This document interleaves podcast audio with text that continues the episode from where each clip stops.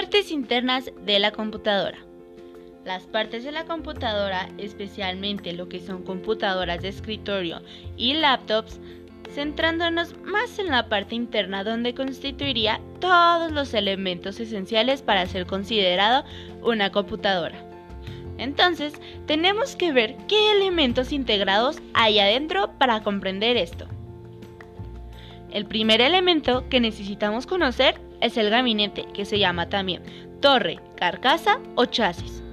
Es el lugar donde va a ir depositado todos los elementos y complementos que es necesario para una computadora, desde los más antiguos, donde es la tarjeta madre y va acoplado según el modelo.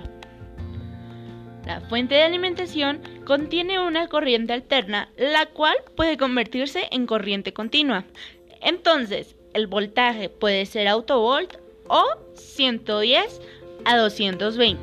Y cuando es el autovolt, muchas veces automáticamente de manera interna. Un disco duro, hasta hace poco, el más utilizado era el H D D. Actualmente se utiliza con más frecuencia el S S D, donde se almacena toda la información. El procesador, también llamado microprocesador o C P U, unidad central de procedimiento, es parte de la computadora.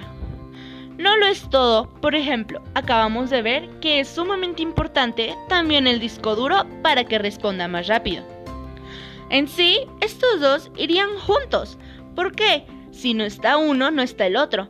Los dos son necesarios para que la computadora sea más rápida. Otras cosas, por ejemplo, son la memoria RAM, la tarjeta base o tarjeta madre. Y, por último, los complementos.